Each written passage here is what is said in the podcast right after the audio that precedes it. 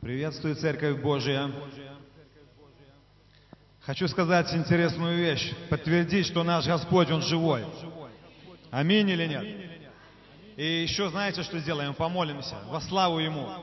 Я потом поясню, почему. Хорошо, давайте помолимся. Пусть Бог благословит.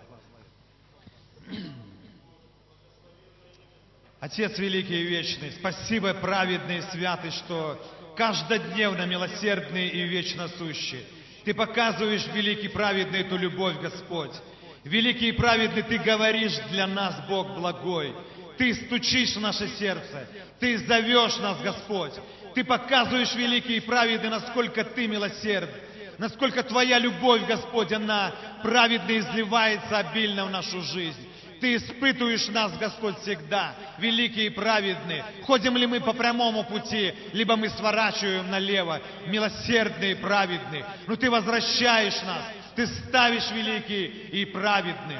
Я прошу Тебя, благослови сейчас, Господь, наполни уста мои во имя Иисуса, Словом, Господь мой Бог, которое будет для невесты Твоей, для Церкви Божьей, во имя Иисуса. Тебе, единому Богу, честь, хвала, поклонение, Отец, Сын, Дух Святой.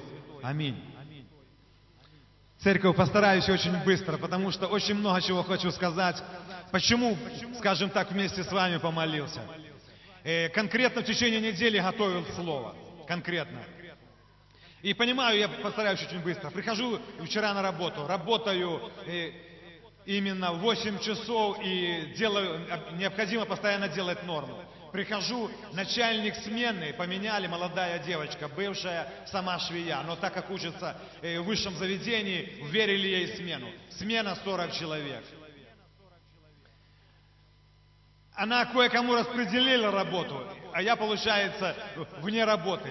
Пошла меня, показала что-то делать. Говорит, Александр, может быть, вот давайте это. Там рулон такой, короче, тысячу метров. Ну, достаточно, больше, чем 300 килограмм этот рулон. Я его прикатил, повесил, начинаю резать. 54 заготовки отрезаю. Она говорит, Саша, не, подожди, не стоит это резать. Оставляй, говорит. Давай вот это начинаю. Пошел я по новой. Ну, состояние такое. А почему это происходит, я вам потом поясню. Начинаю, взялся за другую работу. Буквально, там такие нужно тесемочки резать. Четыре тесемки отрезаю, она подходит, Саша, ты, видно, на меня будешь ругаться. Оставляй, пожалуйста. А это же время, мне же получается, мне же надо выработку делать. А это ни, ну, вообще ни к чему это. И, ну, я понимаю, в сердце мир в сердце мир, и я осознаю, осознаю, что таким образом Господь проверяет меня, насколько я готов сегодня на этом месте говорить то, чему Он подготавливал меня в течение недели. Слово, которое я хочу сказать, оно называется «смирение, слабость или сила». Я благодарен Господу. Почему? У меня настолько, ну, на месте, где я там находился, наполнил Господь. Верите, даже практически как слезы не выступили. Я понимаю, вот Господь просто, ну, просто проверил меня. Саня, готов ли ты сам вообще? Вот ситуация конкретная. Можно же ну, потерять мир, потому что ты же работаешь, получается, от выработки. Если ты не сделаешь, тебе не заплатят. А здесь ну, до пяти часов, потом начинается у меня обед. С полпятого я только начал делать свою работу. Я закончил ее, закончил. На 110% я закончил ее полдесятого вечера. Смена до, пол до 11 часов. Настолько Бог просто проверил меня, как я поступлю в этой ситуации. Пусть Бог благословит, дорогая церковь. Хочу поделиться вместе с вами словом.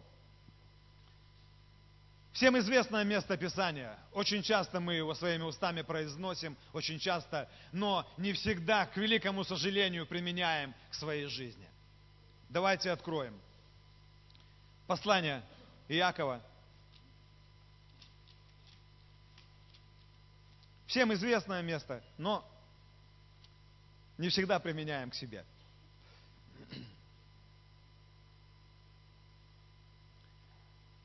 Четвертая глава, шестой стих, вторая часть стиха. Бог гордым противится, а смиренным дает благодать. Я знаю, что это место Писания десятки раз я прочитал, десятки раз из уст моих исходило, но, может быть, до конца, до конца и не осознал. И готовясь к этому слову, я понимаю, сколько еще этого негатива есть на основании Слова Божьего, когда начал вникать больше и больше. Для нас не секрет, Церковь Божия, что эти качества, они могут пребывать в человеке. Они не могут пребывать одновременно, и гордость, и смирение. Человек либо гордый, либо смиренный. Не бывает того и другого по чуть-чуть. Хочу охарактеризовать оба этих качества. Оба. Что, скажем, значат они? Я взял, выписал для себя это. Гордость. Завышенное чувство собственного достоинства. Чрезмерное высокое мнение о себе. Осознание своего превосходства над другими. Я также вычитал синонимы к, к этому слову. Высокомерие, заносчивость, надменность, спесь, тщеславие, гонор, амбиции, высокомерие. Высокомудрие, высокомудрие. У нас, у верующих во Христа Иисуса, измененных и обновленных Господом, этих качеств не должно пребывать. Может быть, по мере того, как мы возрастаем, мы освобождаемся от этого. И слава Господу, потому что я подтвержду, подтвержу еще раз эту истину, что наш Господь, Он живой. Он стучит в наше сердце, Он показывает нам. Если мы хотим от этого освободиться, Он дает нам силу преодолеть это и освобождает. Обрезает, обрезает и обрезает. Я иногда говорю, что он этот классный хирург. Он знает, что отрезать то, что мешает нам, чтобы оно в дальнейшем не принесло проблему для всего тела, прежде всего для нашего. Хочу охарактеризовать, что такое смирение. Это противоположное гордости. Одна из главных добродетелей в христианской жизни. В духовной жизни христианина проявляется в том, что он всегда находится в мире с собой и в мире с Господом также имеет твердое понимание, твердое понимание, что все то, что есть в его жизни, то, что приходит в его жизнь, то, чем Господь его благословил, здоровье, финансы, работа, служение, если мы в церкви, это именно только от Господа. Ни в коем случае не своими собственными дослугами. Ни в коем случае. Если мы начинаем размышлять так, это начинается движение не в сторону Бога. Все, что мы имеем, это благодаря нашему Творцу и Создателю. Если мы осознаем это как христиане, как те, кто вникает в Слово Божье. Живя в этом мире, мы видим, насколько мир навязывает нам эти стандарты. Что все, чего ты добился, все, что ты имеешь, это благодаря твоей силе воли, твоему умению, твоему, твоей мудрости, твоим знаниям, которые ты когда-то приобрел, может, в каком-то учебном заведении, или с кем-то ты общался и тебя научили. Это все ты достиг этого сам. Я хочу своими устами просто сказать такое место Писания в притч, из притч. Погибели предшествует гордость и падению надменность. Мало-помалу, когда приходит в нашу жизнь вот эти вот качества, начинается падение.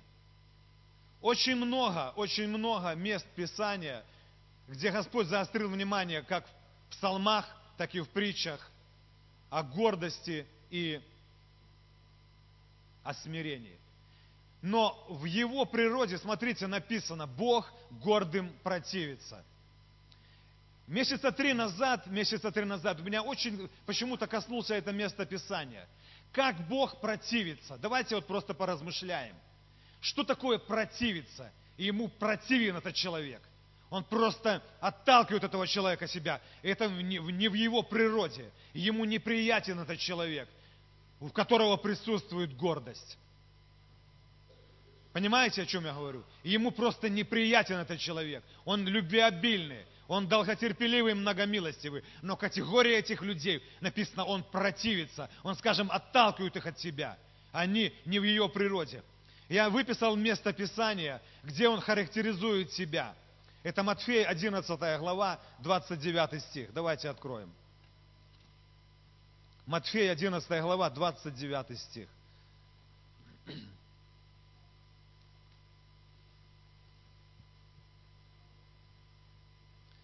Возьмите иго на себя, возьмите иго мою на себя и научитесь от меня, ибо я кроток и смирен сердцем, и найдете покой душам вашим.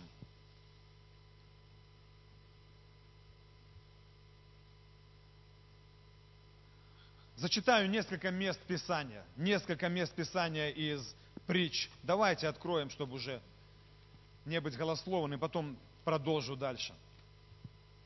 11 глава притчи, 2 стих. Придет гордость, придет и посрамление, но со смиренными мудрость. 18 глава, 12 стих. Перед падением возносится сердце человека, а смирение предшествует славе.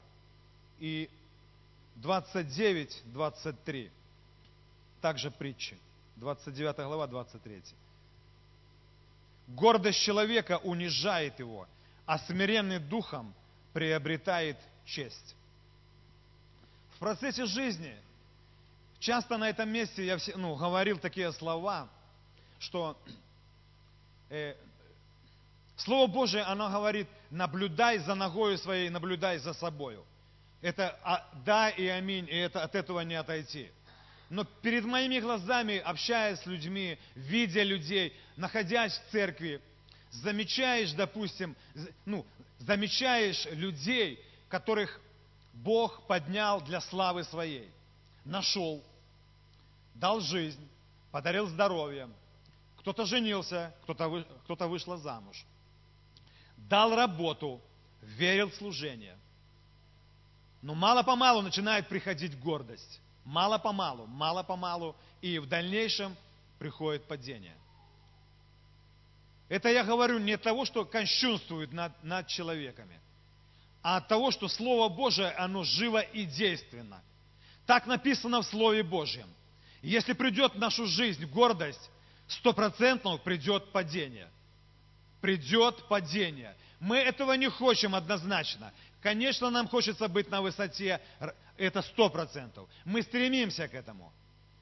Я потом зачитаю одно место Писания также из притч, где черным по белому прописано именно, если мы находимся в смирении, что приходит в нашу жизнь. Пусть Господь нас благословит, Церковь Божия, еще раз говорю, что Слово Божие, оно живо и действенно. Живо и действенно. И я не хочу, еще раз повторю, ну, скажем так, может быть, негативно говорить в адрес людей. В дальнейшем Бог касается этих людей, Он не отверг этих людей, Он продолжает и дальше стучать. Он возвращает на позиции свои такого человека – и мало-помалу возвращает. На этих ошибках человек учится, вразумляется. И да будут эти ошибки для нас на самом деле примером, чтобы в дальнейшем не повторить то, что когда-то было. Я могу привести простой пример из своей жизни. Те, кто немножко больше меня знают, я немножко увлекаюсь рыбалкой. Была одно, одна из суббот, я посетил нашу речку, я наловил, наловил, для меня это было достаточное количество рыбы, поймал, домой пришел, взвесил, предварительно на речке ее почистил, 3 килограмма 300 грамм. Конечно же, я обрадовался. Я прихожу на работу, поделился радостью эту, э, человеку одному там рассказал. Он сходил на то же практически место, где я ничего не поймал. Он говорит, Саня, да абсолютно ничего не поймал. И я начинаю, ну, я понимаю, что я начинаю, ну, тогда еще не понимал. Я начинаю его скажем так, смеяться над ним, говорить какие-то слова, слышишь, что ты за рыбак, столько лет ловишь, и наступает очередная суббота. Я иду опять же на то же самое место. Две удочки. С первых заброс, забросов я только забрасываю, обрываю все, что есть на этой удочке. Я получаю вразумление, что из-за моей гордости я превознесся над человеком. Я попросил прощения, вернулся сюда, вот на шестой микрорайон, поймал достаточное количество рыбы, то, которое необходимо мне было, и пошел домой. Но для меня это было осознание того, что я превознесся над человеком. Может быть, это маленький, как бы такой примерчик, а таких примеров можно найти достаточно. Я просто привер, я говорю лично о себе. Достаточно, достаточно этой надменности, которая порой хочет выплеснуться. И это, к великому сожалению, неприятно в глазах Господа. И Бог написано, противится таким вот вещам. Хочу зачитать также Церковь Божия. Даже, пусть даже не зачитаю, может быть, я остановлюсь на гордости, которая была в жизни библейских персонажей. Все мы знаем царя Иезекию. Когда-то на этом месте я проповедовал, достаточно хороший, благословенный царь, но наступил в его жизни момент, вы помните, когда он заболел. Когда он заболел, пришел пророк Исаия и сказал, слышишь, имей в виду, что Господь заберет тебя. Он повернулся лицом к стенке, заплакал, начал... Микрофончик, хорошо. Слава Господу. Он заплакал, попросил у Господа, говорит, Господь, я столько как бы верен тебе был, столько делов сделал во имя Твое. Почему же Ты забираешь жизнь мою? Бог смиловался. Исаия возвращается, говорит, на 15 дней, на 15 лет э, Господь продлил годы жизни твоей. Помните, как э, в дальнейшем поступил Иезекия? Четвертое царство. По памяти, дорогая церковь, помните или нет? Что он сделал? Пришли язычники с Вавилона с небольшими дарами. Что делает Иезекия? Он не воздал славу Богу. Он показал все то, что, чем он обладал. Все те богатства, которые благодаря Создателю и Творцу он приобрел. Он показал все. Когда пророк Исаия пришел к нему, задал ему вопрос. Дружище, что эти люди делали у тебя? И что ты показывал им, что ты рассказывал? Он говорит, я показал вот все, что имел. Слова, которые проговорил Исаия, это 4 царство, 20 глава, 16 и ниже. «И сказал Исаия Изекии, выслушай слово Господня. Вот придут дни, и взято будет все, что в доме твоем, и что собрали отцы твои до сего дня в Вавилон. Ничего не останется, говорит Господь. Из сынов твоих, которые произойдут от тебя, которых ты родишь, возьмут, и будут они евнухами во дворце царя Вавилонского. Смотрите слова, которые проговорил Иезекия. Я, допустим, прочитав их, я их расценил вот таким образом, который я вам скажу. И сказал Иезекия Исаи, благо слово Господне, которое ты изрек, и продолжал, да будет мир и благосостояние в дни мои. Церковь Божия, я понял эти слова. Какая разница, что будет потом? Самое главное, чтобы мир и благосостояние были в дни мои. Да будет мир и благосостояние в дни мои. Если мы дальше будем читать, на самом деле, на самом деле, евреи, они были уведены в плен в Вавилон. И сыновья, так называемые, скажем, из рода его, они были, они служили Навуходоносору, они служили и в дальнейшем другим вавилонским этим царям. Другой пример гордости, которая также, это вавилонский царь Навуходоносор. Все вы знаете, достаточно, Бог когда-то взял в удел для того, чтобы наказать евреев за их идолопоклонство. Бог позволил этому царю завоевать израильский народ, забрать в плен. И благословил его обильно, его царство. Оно расширилось, огромное царство было. Оно огромное было. И Бог, видя его надменное сердце, дает ему сон. Предварительно дает ему сон. Так и в нашу жизнь, Церковь Божия, когда начинает приходить гордость и надменность, появляется человек, который на основании Слова Божьего говорит тебе и мне, дорогой брат, сестра, немножко опустись, потому что может прийти проблема. Но проигнорировал, э, проигнорировал эти слова, приходит это падение. Так и в жизнь на Навуходоносора пришла эта проблема. Пришел этот сон, он созвал всех этих гадателей, чревовещателей, чтобы они ему пояснили. Никто ничего не разъяснил. Только Даниил ему конкретно рассказал этот сон.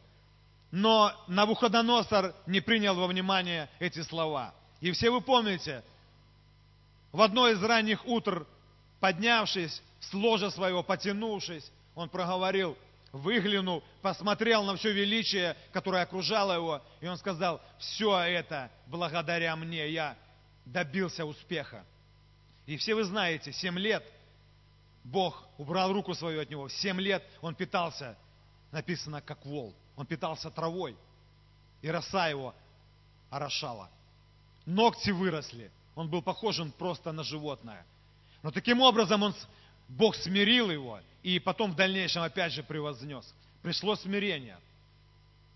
Подобная ситуация, Церковь Божия, может прийти и в нашу жизнь. Но чтобы она не пришла, чтобы она не пришла, нам нужно всегда ходить в смиренном мудрее.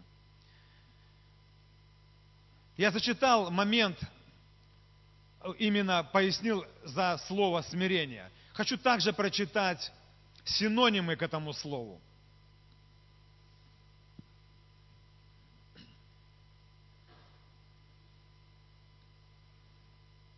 кротость, миролюбие, доброжелательность, покорность Богу, забота о ближнем, благодарение, сочувствие, душевное спокойствие, прощение, любовь. Теперь хочу зачитать места Писания, где говорится о смирении. И именно о том, немножко о чем я говорил. Псалом 33, 19. Давайте, пожалуйста, откроем. 33 Псалом, 19 стих.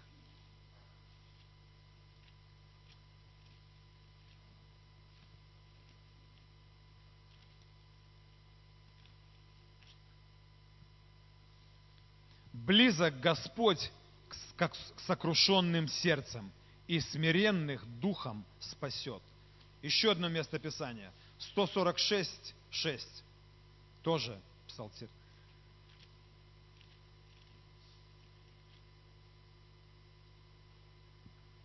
Смиренных возвышает Господь, а нечестивых унижает до земли.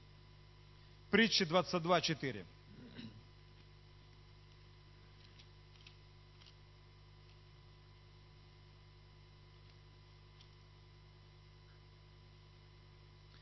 Церковь Божия, прислушайтесь, пожалуйста, к этому стиху. Особенно нас, может быть, э, тех, кто стремится к чему-то. Смотрите, 22.4. «За смирением следует страх Господень, богатство, слава и жизнь». Если ты смирен пред Господом, если ты имеешь страх Божий, Бог благословит тебя. Именно то, к чему ты хочешь добиться без Бога, к чему сегодня этот мир стремится, Бог даст тебе, если ты будешь ходить в послушании и в страхе Божьем. Он даст тебе то богатство. Не просто, чтобы ты им кичился, а чтобы ты жил в нем и мог поделиться. Он даст тебе ту славу на самом деле, которая приходит от Него. И даст жизнь, которая является Он сам. Пусть Церковь Божия благословит каждого из вас, Господь, чтобы мы имели все это. И Исайя 66, 66 глава, 2 стих.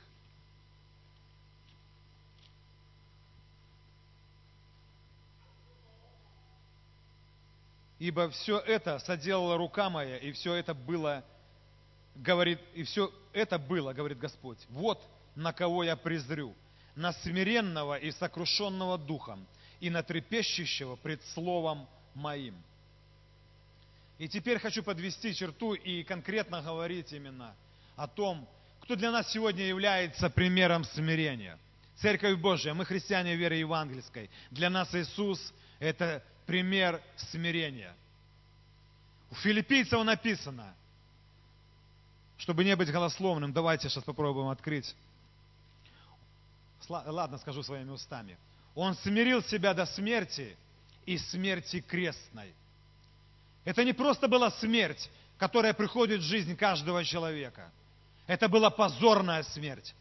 Читая Слово Божие, мы читаем, как издевались над нашим Господом. Плювали, били, обзывали, проклинали и повесили на кресте, прибив его, пригвоздив написано. Это была позорная смерть. И ради каждого из нас он претерпел это. Это было смирение пред Небесным Отцом. Он является для нас сегодня, Церковь Божия, примером. Человеческим разумом невозможно это осознать. Но я хочу вам сказать, если мы стремимся, понятно, мы не повторим то, что сделал Господь. Но если мы будем ходить в смирении пред Господом, Бог будет поднимать нас как личность и поднимать нас как церковь. Если все эти качества будут присутствовать в жизни каждого из нас. Прошлую субботу я услышал очень прекрасное слово. И я хочу частичкой им поделиться вместе с вами, скажем, присовокупив к этому слову, которое в данный момент я говорю. Все мы знаем, что сам Господь, будучи на небесах, когда человек порвал отношения с Небесным Отцом, там в Эдемском саду, Иисус принимает решение стать этой заместительной жертвой для того, чтобы а, искупить человечество пред Небесным Отцом. Мы знаем одно из имен нашего Господа – это Агнец закланы. Помните Иоанна Крестителя, когда он, находясь на Иордане, это Евангелие от Иоанна, когда Иисус приближался к Иордану для того, чтобы совершить крещение. Иоанн проговорил, э, рядом находились люди, он говорит, вот агнец Божий, который берет грех мира на себя. Это было да и аминь. Иисус является этим агнцем Божьим. Момент Писания, я когда-то недавно, вот в этот понедельник с сестрами мы были в хлебопреломлении, я зачитывал его. Давайте, Церковь Божия, мы откроем. Откровение, пятая глава. Откровение, пятая глава с первого, с первого стиха. Кто-то слышал это пояснение на это место Писания, но меня настолько оно вдохновило на самом деле, настолько оно просто что-то зажгло во мне, вот это вот, это вот именно от Господа. «И видел я в деснице у сидящего на престоле книгу, написанную внутри и извне, запечатанную семью печатями. И видел я ангела сильного, провозглашающего громким голосом, кто достоин раскрыть эту книгу и снять печати ее. И никто не мог ни на небе, ни на земле, ни под землею раскрыть эту книгу, не посмотреть в нее. И я много плакал о том, что никто не, никого не нашлось достойного раскрыть и читать эту книгу, и даже посмотреть в нее. И один из старцев сказал мне, не плачь, вот лев от колена Иудина, корень Давидов, победил и может раскрыть эту книгу и снять семь печатей ее. И я взглянул, и вот посреди престола и четырех животных, и посреди старцев стоял агнец, как бы закланный, имеющий семь рогов и семь очей, которые суть семь духов Божьих, посланных во всю землю. Своими словами, Церковь Божия – Иоанн Богослов находится на острове Патмос, сосланный туда за Слово Божье. Бог восхитил его в духе. Он видит ситуацию, он видит книгу, запечатанную семи печатями. По-человечески он понимает, что кто-то должен открыть ее. Но написано, ему поясняют, никто не, не может открыть ни на небе, ни на земле, ни под землей эту книгу. И Иоанн, написано, он долго плакал. Как, ну, есть же книга, должен же кто-то все-таки открыть ее. И один из старец говорит, не плачь. Вот лев от колена Иудина, корень Давидов, победил и может раскрыть ее. Церковь Божия, смотрите, когда тебе говорят, вот лев из колена Иудина, какое представление имеешь ты? Все мы знаем, кто такой лев. Нам не нужно пояснять, кто такой лев. Один из служителей, один из служителей, это родной брат Василия Васильевича, Николай Васильевич Завадский, очень интересную привел пример, когда он с детьми своими находился в зоопарке, и когда они подошли к клетке льва, лев лежал, солнечная погода. Барьер такой определенный, он, он в клетке, Лев лежал и дремал. Дети пытались камешками бросать, он только щекой немножко поколачивал и все, и не обращал внимания. Достаточно, говорит, большой был зоопарк. Птички щебечут также в этих клетках, именно экзотические птички, плюс еще свои природные. Ну, где-то, говорит, метров за 50 в клетке две обезьянки начали гоняться друг за другом и создали хаос определенный. В это время Поднимается лев, напрягся, подошел и устремил взгляд именно туда, откуда исходила эта возня. Проходит какой-то промежуток времени, и он заревел, просто рявкнул. Наступила глубокая тишина. Просто тишина, говорит, и все. Весь зоопарк умолк. Говорит, через две клетки были белые медведи. Огромные творения Божие, огромные существа забились в угол, говорит, забились от рева этого льва. Когда Иоанну было сказано, что лев из колена Иудина, что по-человечески мог или хотел, или должен увидеть был Иоанн? Конечно же, льва. Но когда он повернулся назад, написано, что увидел Иоанн и взглянул, и вот посреди престола четырех животных и посреди старцев стоял агнец, как бы закланный. Стоял агнец, не просто агнец, овен, он был закланный с перерезанным горлом. Церковь, понимаете, о чем я говорю? Это не был лев, это был агнец, который смирился пред Небесным Отцом. Он был заклан за нас – и это смирение, благодаря его смирению, сегодня ты и я, мы сидим на этом месте и прославляем, поклоняемся нашему Творцу и Создателю. Благодаря этой жертве, этому Агнцу Божьему, который когда-то осознанно пошел на крест, которого заклали, мы находимся здесь. Благодаря Его любви и милосердию Он нашел нас и привел на это место. И это было через Его смирение. Это не было через какую-то силу, которая была проявлена, как льва, как этот рев. Это было смирение, которое сам Господь ради человечества, ради тебя и меня сделал. Он был заклан для того, чтобы мы сидели на этом месте, для того, чтобы мы слышали Слово, для того, чтобы наполняли Словом, для того, чтобы мы впитывали это Слово, и для того, чтобы мы ходили в этом Слове и исполняли это Слово. Пусть Господь Церковь Божия благословит. Хочу оставить еще одно место Писания и помолимся вместе с вами. Это пророк Михей. Пророк Михей. Откройте, пожалуйста. Шестая глава, восьмой стих. Эта церковь хочу оставить лично для каждого из нас, не для вас и для меня в том числе. О человек, пророк Михей 6 глава, 8 стих.